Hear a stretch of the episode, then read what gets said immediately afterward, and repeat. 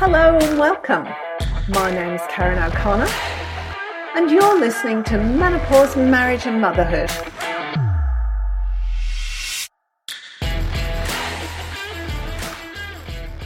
Hello and welcome. I'm here today with somebody that I've really looked forward to talking to, and that is Pamela Anderson from Emily's List Australia. Welcome.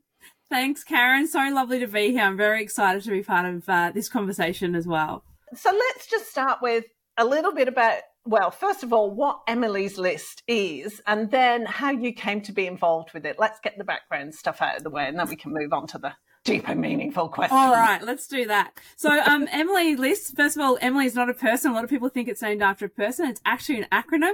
It stands for Early Money is Like Yeast because it helps the dough to rise. So our core purpose is to help women once they're pre-selected, um, to then run campaigns and to, with the view to get elected. So our core purpose is getting more women into government, um, so that we can make sure that uh, good policy for women and families for put into place and remain in place. So that's kind of what, what the, our core purpose. We're also um, fight for women's. Um, we've got six values that we um, underpin what we lo- um, advocate for and what we lobby for and what we will fight for, basically. So we are a pro-choice organisation. We do believe that women should have full autonomy over their bodies and that women should be able to make choices without fear of criminalisation, discrimination, or violence. We also believe um, that uh, gender pay gaps, so equal pay, is another one of our core values. We believe that um, uh, just because what occupation you choose doesn't um, so if you if you choose to take on a caring role, um, you should not be disadvantaged um, by taking on something that's seen as paid less in society. We know that that's kind of undervalued at the moment, or not kind of, it is. And also that we also don't think you should be disadvantaged for taking time out of the workforce to care for your family, such as children, parents, uh, cousins and aunties. Um, and that should not impact you in retirement. That's something that we're seeing uh, a lot of women going into retirement almost uh, poverty stricken. Um, uh, we also believe that uh, access to affordable um, early childhood education and care is really important. It helps to get women um, into the workforce so they can go back to um, to careers that they want to go into. They're not just going to go back just to work just to hold a place, and all their money goes towards childcare. And we also know that it's really good for children from an early age to have that um, socialisation and that, those foundations nice and strong. Um, we also believe in gender equity. Um, that's something that we're really, really passionate about. Uh, obviously, we don't believe that anyone should be treated any different because of the gender that they are or identify as. Um, and we believe that everyone should be treated um, as humans, and it's just basically a human right to be treated with respect and diversity. Um, we believe that we are better by having more diverse people in governments, in corporates, in courtrooms, in boardrooms, everywhere. Um, we think that we are much better by having diversity, and that diversity includes gender. So women, um, we've fought for the um, affirmative action laws um, rules that you see within the Australian Labor Party, um, where we actually have 50% representation of women in most um, states. there are a few states that are a little bit behind, but also our federal government at the moment is 50% women, and actually in actual fact, the caucus is 60% women. So we see much better policy coming from um, that balance. And we're also really excited to see too a lot of uh, diversity with culture, religion, um, and of course ethnicity as well. We want to see big culture around that and also ability. That's another thing too that's really important to have those. Everyone should be represented at, at all levels. And um, a new one that we've introduced um, just um, in the last 12 months is respect. So we believe that everyone has a right to live without violence and fear of violence. And that's especially and unfortunately still happening to women and children in this country and around the world. And we just think that that's something that needs to be completely stopped uh, as much as we can. So they're our six values, and that's really what drives our organisation, and that's how we decide how we will advocate, seek policy around, and also, um, you know, campaign around. So they're the that's our core values. I was reading an article. Um, I don't know whether it was from your website, but I think it was in the Age, where they were saying that Emily's list is the reason that uh, the Labor Party has that equal representation as opposed to the Liberal Party, which, as you know, has a complete dearth of women in it, yeah. particularly in cabinet. Yes. Julie Bishop's about the only one that I can think of. yeah, but... that's true. Yes, that is. Our, so our founding members, so we were founded by Joan Kirner, Julia Gillard, Carmen Lawrence, uh, uh, some of the big names, and there was a lot of other hardworking women in the background that also helped the foundations. Um, we've got also legends such as you know, um, uh, you know, uh, Sharryn Jackson, Candy Broad, Claire Moore, and we've got uh, also Cheryl Davenport, all founding members of our organisation. Which And I know I've missed some because we've got an amazing core of like really awesome women who fought hard 25 years ago, nearly 30 years ago, to get those rules put into place so that today um, the Labor Party um, looks the way it does. And, and they are all Emily's List women. Um, in some states, the rule was put in just before Emily's List was started, but it was our founding members that fought for those those rules that then caused, I suppose, birthed Emily's List, so to speak. So, yeah. So, what is it you actually do? You, if if a woman wants to stand for government at any level, you help support her and train her. What do you do? Yeah, so we don't necessarily get involved in council. Our focus is on state and government, and the re- uh, sorry, state and federal governments. Um, and the reason for that is we want to get policy in that helps women and, and families. Uh, and with council, they don't necessarily have policy. So you know, gender equity policy, pay gap sorry, legislations. Um, you've got, uh, you know, the, the equal pay laws, those type of laws, you know, pro-choice, so uh, uh, uh, decriminalizing abortion laws. They're the really, they're the big things that we've fought for that make life just simply better for, for women and then flows into families. And then just, you know, if you make life better for women, it's going to help everybody. Um, so that's the, um, core purpose of what we do. But yeah, you're, you're 100% right. Yeah. So I have a friend that went into local government, for example. She's the only one I know that's gone into yeah. any kind of government. She left after about two years because she yeah. found it so toxic. yes. And not just from the men either. The women no. who've been in there a long time, yeah, can be quite vicious. So, Karen, it's interesting you say that because I'm probably going to get in trouble for saying this, but I'm going to say it anyway. But um, I have local government's not our area that we don't necessarily we don't help get women elected into that area but we do provide training as you said earlier. So we provide training uh, and then we provide mentoring and we provide campaigning. So we'll actually literally come out and campaign shoulder to shoulder mm-hmm. with our our women. We fundraise for them. We really get in, in, in into the nitty gritty. But local government i have i have a few um, concerns about. I think there is a toxic culture happening in local government. And yes it is happening to women. And yes it's happening by women to women and also by men to women as well. So it, I think there's a really toxic culture in local government that needs to be addressed. There was actually a report done by um, the Vic state government um, just recently addressing some of those issues. So that's something that, uh, even though it's not in our it's not really what we do, but it is something I, I believe we have a responsibility to support all women who are elected.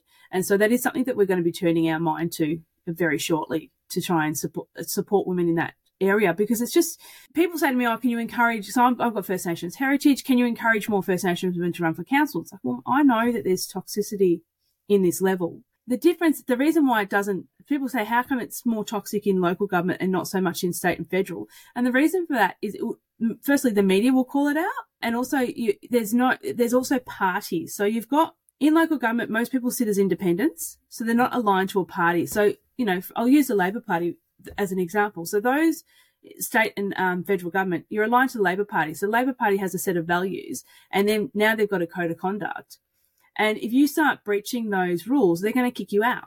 Do you know what I mean? So and we see that happening with the Liberal government too, people getting asked to leave the party because they no longer meet their values. And so when you've got a party, I think there's more, you have to behave a bit more because there's a, there's a consequence. Whereas in local government, people can treat each other however they like. There's no consequences. There's no one's going to say, well, you've got to leave. Do you know I mean? There's none of that consequence. So they can basically do what they like. It becomes incredibly toxic. It's not just toxic for the councillors. It then becomes toxic for the staff as well. And so I think that, you know, that's something that really, really needs to be addressed. If we want to, especially if we want to get more women representing and more good things happening, we need to um, have, uh, we need to address those issues, especially when it comes to gender equity as well, because you're just not going to get there uh, if you, if you're going to have that toxicity. Toxicity. No.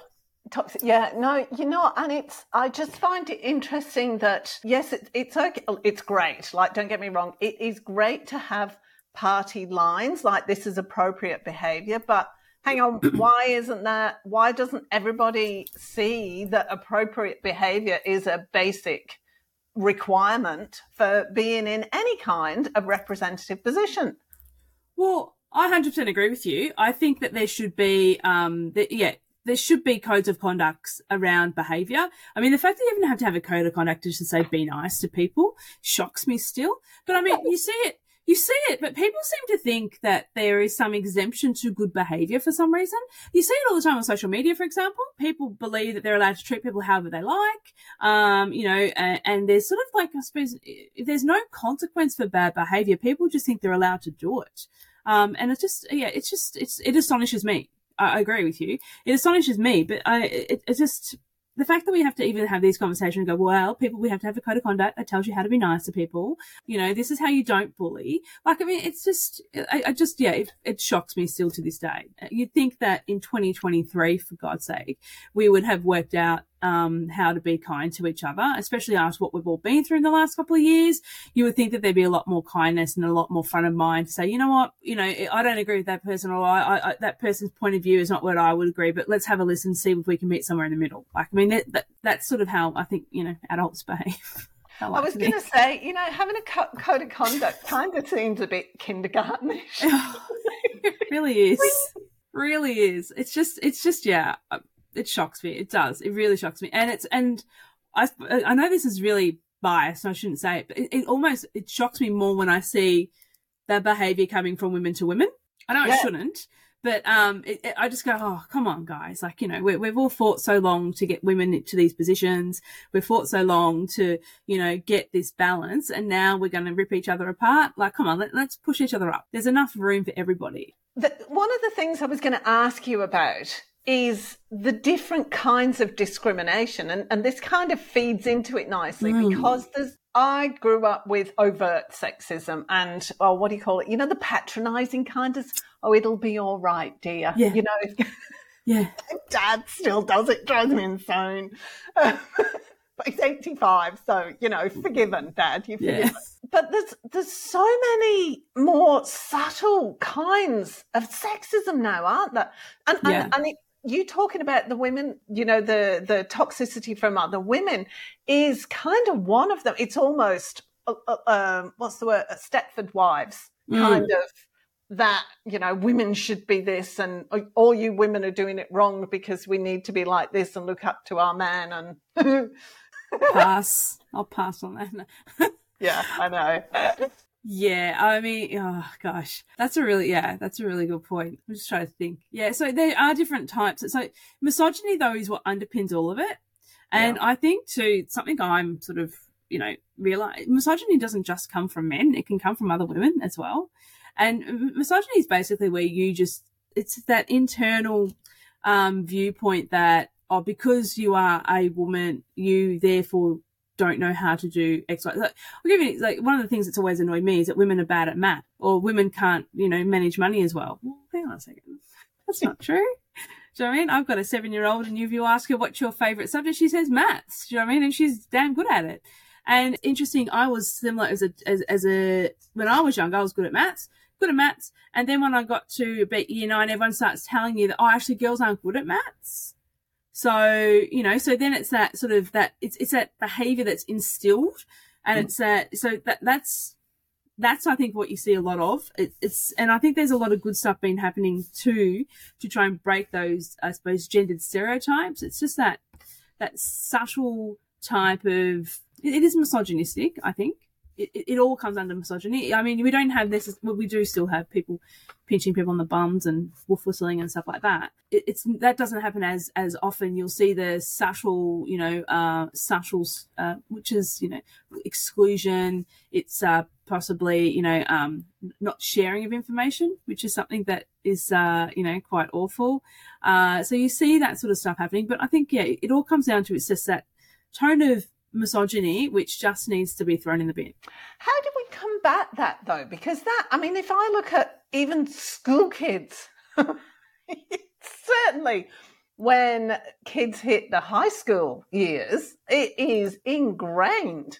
Yeah, I, I don't claim to have all the answers for it, but um, I think that the I think really it starts it's it starts with showing showing, especially young girls, um, showing them what they can be, and then and celebrating. Um, I think so. If, if I'll use an example. I was talking to some women the other day, and one of the women said that she was the first girl in in one of the, her area to do woodwork, and that was in the 1980s to participate in a woodwork class, and she had to fight to be part of this woodwork class because they were trying to send her off to sewing.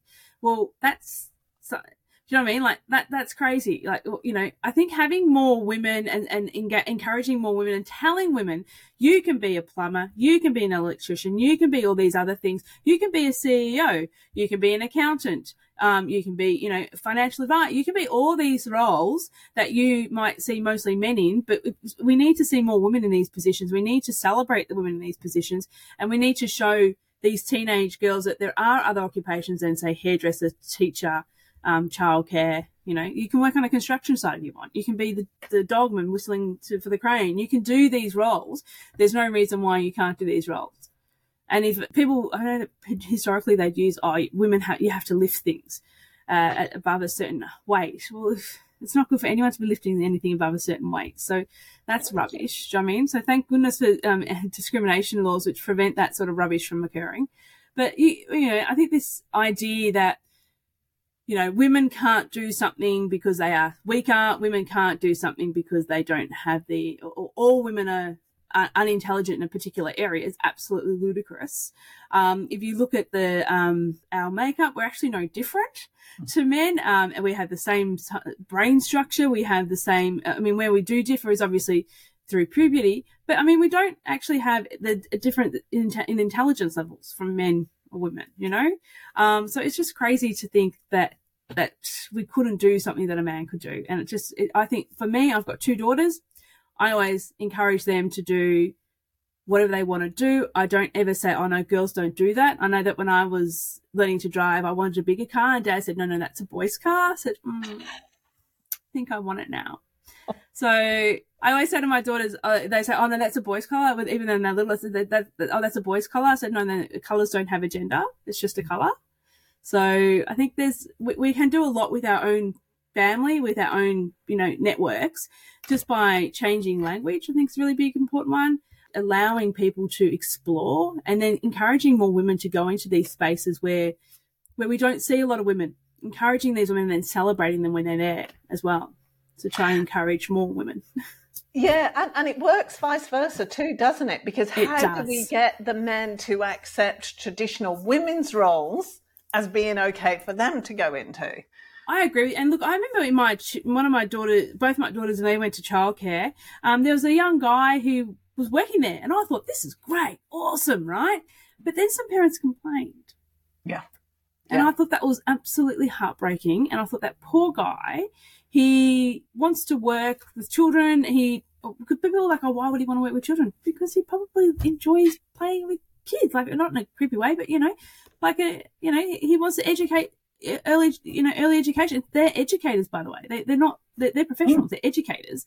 He probably wants to educate that foundation level. And I thought, how wonderful to have a young guy doing that. But unfortunately, he got pushed out because people made awful assertions that why would a guy want to be in that role? Well, because he probably wants to educate the young minds. He can, he understands the importance of that age group and says, well, let's educate them now. And I thought it was just brilliant. But unfortunately, he did leave because of that. And you're right, it goes both ways. Uh, you know, there's not enough male teachers in schools at the moment. We need male teachers in schools because especially um, you know we young young boys they need to see that um, men can become teachers i think teaching is a fantastic profession um, and I think it's really sad that uh, a lot of the, a lot of men are actually walking away from. It. They're walking away from it because of preconceived ideas that people are applying, and that's something that we also really need to address.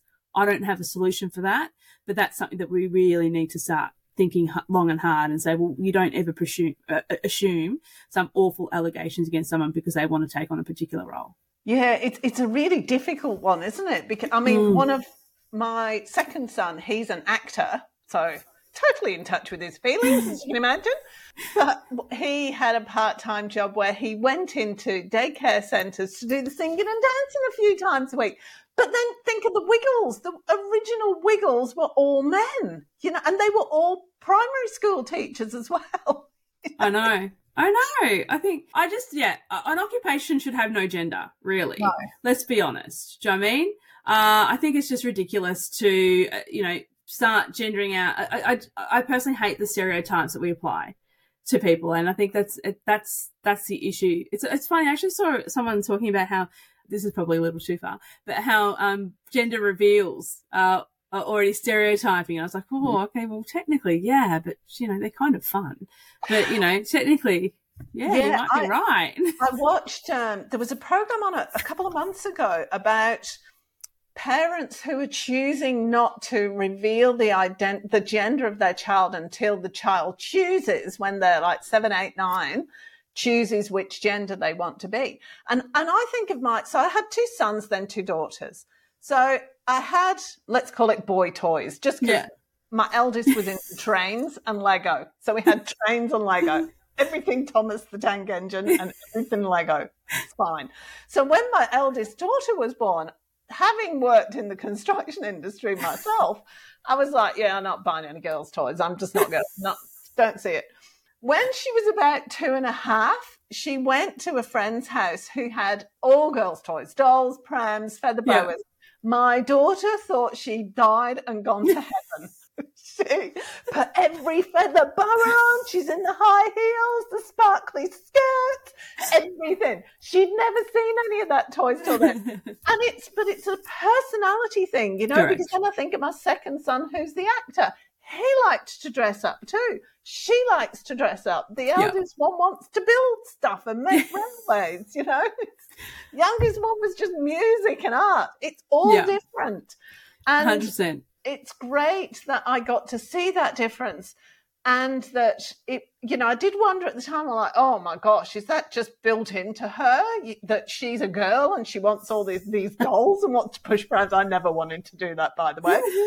But the youngest one didn't. So it's just it's interesting it is, and like you, I've I've got two girls, and like you, my older one sing and dance and all that, and, and you know, whereas my younger one, she she likes she she's obsessed with the Barbie, but she wants the airplane and she wants the cars and she wants that sort of.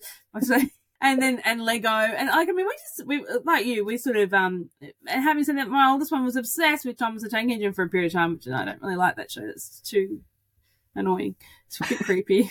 So I mean no it's fine it's fine. But yeah so it's, it's yeah but I mean, I think it's just, you know, it's important for kids, especially, just to let them explore, right? There should be no, oh, you're a boy, so therefore you can't dress up like that. Yeah. I think it's just, I think we put too much pressure on, uh, on, on kids, but then you don't, and then there's, there's the opposite way where, you know, it, it's, you know, no gender at all and all that. And I mean, look, I don't know what the answer is. It really does come down to the, each individual kid and each individual person as to what's going to work for them and to each family. But I just, the one thing I would say is just don't teach your kid to hate people because they're different.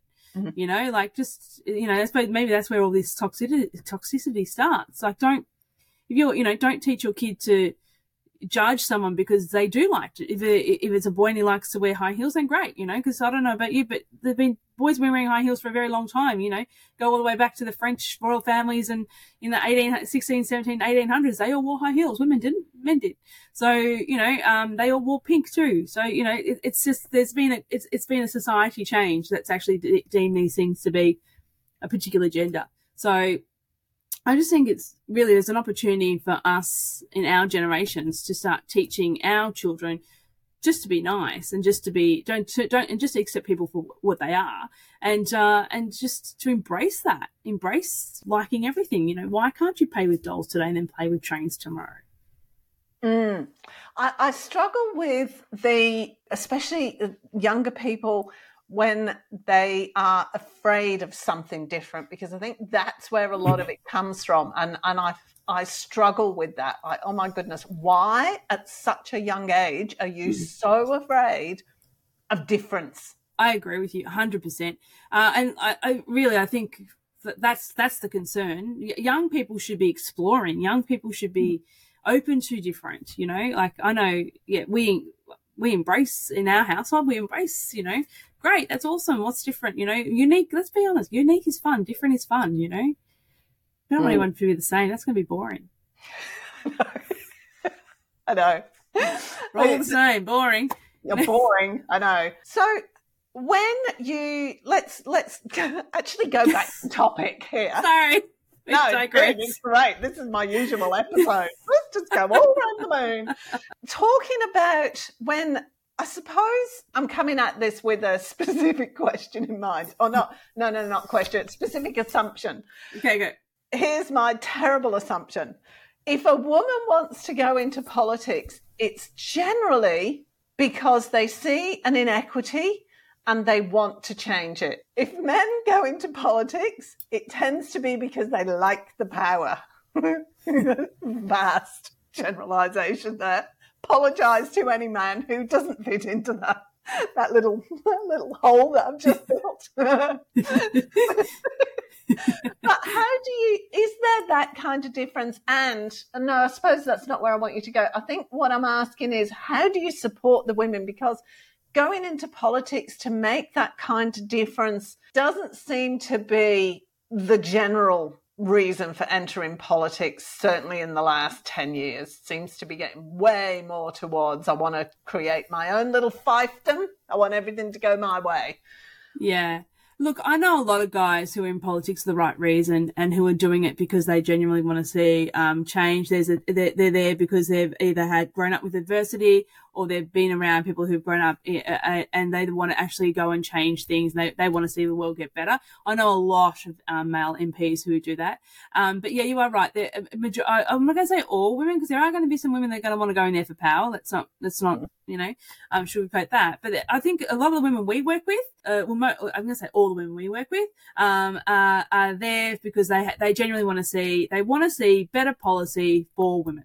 Um, they want to see the world a better place for um, for families. They want to see um, more inclusion. Uh, we've got a lot of women who will come to us and say, I want to run because I represent my community, a multicultural community or a CALD community. And I want to represent because I think that, you know, we don't have enough people who, who look like me in, in, in parliament. I think we need to be represented in parliament. And I also want to fight for this particular, um, a change in, in legislation and law. And so we're like, awesome. That's great you know, and we'll support them. We support them by training them firstly. So we do these training courses, um, that show, that really gives the, nuts and bolts, and then also the nitty gritty stuff of so what you need to know. We uh, and sadly we also have to teach our women that they that women get more attacked when they're campaigning. So women will get more vile social media. Women will get more um, um, verbal attacks, they're at higher risk of being stalked, all these other things. But we also teach them how how to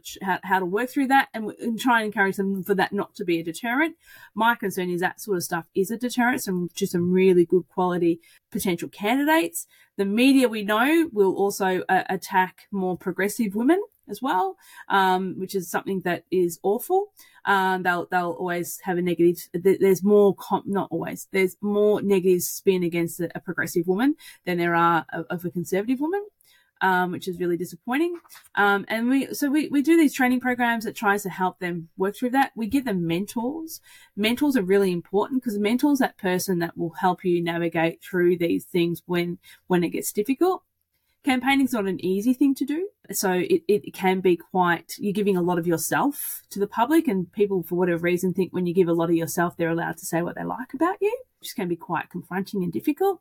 But having said that, there's a great, great group of network women, especially in our organisation, that will come and support um, the, the candidates during that time. Uh, and then we physically will go out and letterbox. We train people how to phone bank. We train people how to door knock.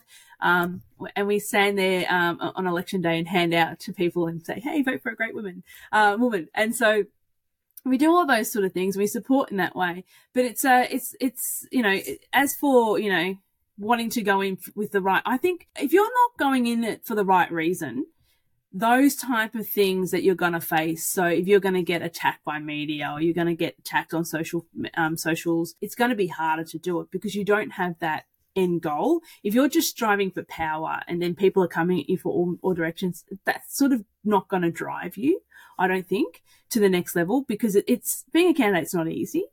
It is, it is hard. Um, it, it can be quite exhausting. And so you need to have that real true belief that you're going to do something great, that you really want to do that, that the change you want to make is so important to you that you're going to keep pushing through. And that's what I think keeps a lot of the people going. That's a really good point. How did you get started with this in Emily's list? So, so I got started in Emily's list because um, just after the 2018 election, when um, the Morrison government was voted back in, and I was just angry with the way women were completely and utterly ignored. And I've also been a ma- always been a massive Julia fan, always been a massive Joan fan. So you know, always sort of heard what Emily's list was. Was a member for a while, but didn't really sort of you know get involved. But got really active in in Emily's list after that because I was like, no, we need to get um, we need to get good governments in. We need to get good women. And so I started to get involved by just going to the local meetings. So I live in Victoria. So going to the local meeting in Victoria, we have one in each state. And so going to the local meeting, um, meeting with some awesome fierce feminists. So it was really cool. We would have these amazing conversations. We would talk about, you know, uh, you know, great stuff that had been done or things that should be done. It just became like you walked into the room and went, I think I found my people. Um, so it was just, uh, it was just amazing. Um, and then after a while, after a few years, um, working with the, and getting active and helping and, and with events, organizing events and getting involved in fundraising, I then became the state co-convener. Um, and then I have a, um, have a financial planning background, so I got um, you know, I like to say tricked, but that's not very nice. I um, uh, I, then became the treasurer because it's, it's a fantastic and an honor to hold that role. And then um, our previous CEO um, was uh, decided that um, it was time to move forward. That, you know, she'd done her, she'd done what she felt she could do with the organisation, and decided that she wanted to move on. And um, so I sort of uh, put my hand up and said, "Oh, okay, I'll give that a go." And uh, here I am, the CEO.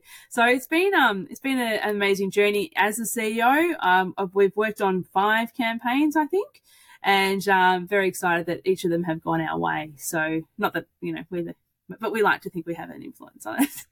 I, I, was going to say, how do you train a, a political candidate? What is involved in that? Yeah, so there's like basics to, you know, there's a few other programs around the traps too that are training women on the basics of campaigning or becoming a candidate.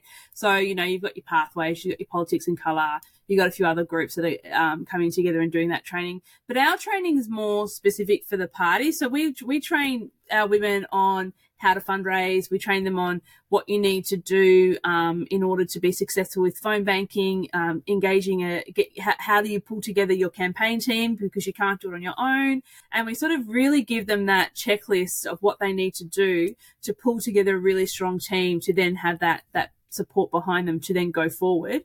And then we um, also help them if they are successfully elected. We then also help them with um, uh, some documents that we put together that helps them put their office together as well. So um, it's just it, it's yeah. So it's mostly um, training about how to fundraise, training about what the laws, what the rules are around campaigning, um, what you can and can't do, and then there's obviously the more party specific stuff which we can do because we're we are associated to the Labor Party. So we do more Labor Party dedicated training for our candidates. So yeah. And what does that involve?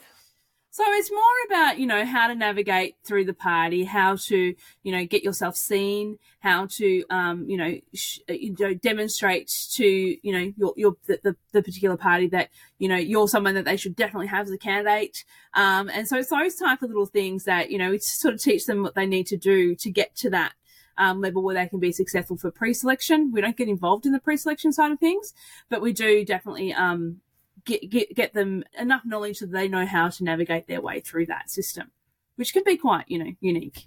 As you're saying it, I'm like, I kind of know all this, but I was completely not present to it at the same time. it's interesting, isn't it? Because I know we all know how the political process works, but I don't think I've ever thought of it from if you wanted to stand as a representative exactly what it takes. And yeah, it's interesting how intricate it is. Like I know there are a few other because uh, the, the Liberal Party doesn't have anything similar. Does it have anything similar for for the men? Is there something similar for men, or is this just like specifically created to support the women in the Labor Party? Is that the only one that is available? So we are exi- we are we are only here to support women in the Labor Party, but I have been told that the Liberal Party has just recently started something similar to us to try and support women through um, their party, which we think is absolutely fantastic. Mm. And I mm. really hope that they have a lot of success with it because we're not we, we, even though we only support and the only reason we, we only support Labor women is because of we want them to be progressive. We want them to be looking at the policies that we believe are important. And whereas, and, and, the, and the Liberal Party, we want to see more women in that party. We want to see more diversity. We want to see better representation because it's important to have all sides of government well represented and robust enough to really drive the country forward. Yeah, and even in, throughout Parliament, like it shouldn't just be, you know, the party of men, which is kind of the way it's going, is the Liberal Party, and then you've got the diverse party over here yeah, absolutely. And look, I don't know. I don't. To be honest, I don't know if the Greens have done anything, but it would be good if they did. But the for independent for those that want to run as independents, is things like Pathways to Politics and Politics in Colour, and a few other organisations that are coming to the front um, that are able to do that those type of things as well. So the government's actually invested quite a bit of money in trying to get women to get interested in getting elected. It's something that they've actually done. They've had been quite a few grants that they've actually given to organisations to try and help them to encourage more women to get elected. And so that's something that's really front of mind, which I think is really great. And there's also been a, a really strong program for local, um, so local government as well. So there's a big program on at the moment. So I, I can actually get the details to you later if you like and if you want to um, share it. But there's a, there's some uh, programs too to help local women um, get into sorry local government, uh, women to get into local government, hmm. which is also a, really, it's a, local government's a good place to start if you kind of want to dip your toe in the water. Um, it is political though. A lot of people think, oh, it's not political, but it is very political. You are entering into politics. Uh, and so I think that's something too that surprises a lot of people when they get to local government. Yeah, it surprised my friend. And that's like a country town as well, which is far more conservative, far more set in the ways, but also in a way completely removed from either state or federal politics because it's a little country town, you know? Yeah, and the councils actually play a big role in those country towns. Mm. They're actually very important in those country towns because often they are the, the main sort of point of contact for any discrepancies or any of the, and often you're talking about a lot of the issues in country towns may be more around council based issues. So you're talking roads, you're talking uh, accessibility properties, you're talking development, uh, um, or, you know, uh, licensing, you know, permits, sorry, for, um, farming, etc. So that's probably, that's more of a local government level. And so, you know, they play a bigger role, I think, in, in regional. So what happens when you actually get elected? Do you support people then? Because, like, for anybody that's not listening in Australia, who's not in Australia, We've had a lot of bad press just recently about the misogyny and mm. the sexism and the sexual assaults and all sorts of predatory behaviour, particularly in federal. We hear about it in federal government. I have yeah. no doubt that it kind of oh, filters its way down through state government and everything. Do you support women through that process once they've got elected? So traditionally, we, we haven't given a lot of support. Um, so our model is, so there's an Emily's List USA and our model was a little bit based on that where you got them elected and you went, see you later, but keep the door open for the next woman to come through. but we're actually finding that when women, especially new women, when they're elected, so we, we do assist them to find buddies in, in parliament. So other women who can help support them. Um, we also do check in quite a bit with them and make sure that they're okay and provide any support that they might need. But it's, it's of, it's something, and we also will help them campaign to get re-elected as well, but not to the same depth that will help new candidates. So we do support them, um, but we also keep a relationship with them because they're that that's how we want to put forward policies or, or, or, you know, talk to them about policies that are important. So, for example, we're working with, um, some of the women's, uh, health ministers in different states at the moment to try and in, improve, um, uh, some of the abortion laws in, in, in through, I'll use Victoria as an example even though it's decriminalised, accessibility and affordability is still an issue. And so we want to make sure that that's addressed and that, you know, any women who need some healthcare can access it, not regardless of whether they're regional or, um, or, or, their, or what's in their um, bank account. We don't want people to be disadvantaged for that. And so we're really wanting to address affordability and accessibility because that's something that um, we know is, is, still causing a problem, especially in regional parts of um, of states. Uh, and so we're working with the health ministers to, to get those type of policies addressed to try and get better conditions for women uh, and to make sure that, you know, healthcare is healthcare and it's, and it's, and it's treated as healthcare. So. Let's just move briefly because I'm looking at the time. We're going to have to finish up in a few minutes, but, which is a shame. So I have so many questions I want to ask let's move briefly on to Indigenous women as well, because you're on, you've recently created in Emily's list an Indigenous program as yes. well, haven't you? Yes, we have. So I've got ancestors who are Aboriginal, so I'm very proud to be uh, associated to the Yorta Yorta and Gunai Kurnai mobs, um, and that's from my father's side of the family. So I'm very, very proud of um, that ancestry. Um, and as as that, I'm a big believer in leaving the door wide open and putting a hand out and helping them step up. So we've created, we've embedded First Nations Emily's List Australia, which is called Fenella at the moment. We may change that name. Um, and that's designed to help get more women, First, First Nations women, um, elected, but not just elected too, getting, getting them, encouraging them to work in policy, encouraging them to work in ministers' office, encouraging them to work in MPs' offices. So there's a lot of careers that can come out of um, politics as well. You don't just if you don't want to be an MP, you don't have to be a, a, a, member of parliament. You could also potentially work for someone and have just as much influence if you wanted to. So we're really working hard on that place, and that's um that that's a continuation of um, a project that was started many years ago by Joan Kirner, which was called PEN, and there's some amazing founding members of that as well. And uh, that PEN project was designed to get more multicultural, more um, First Nations women in, into um, into wanting to run and get elected. And so Fenella is like the next stage where we're actually, and we've got on our, on Emily's List National Committee, I think we've got four First Nations women now, which is the largest number we've ever had in history. So we're very proud, very proud of that.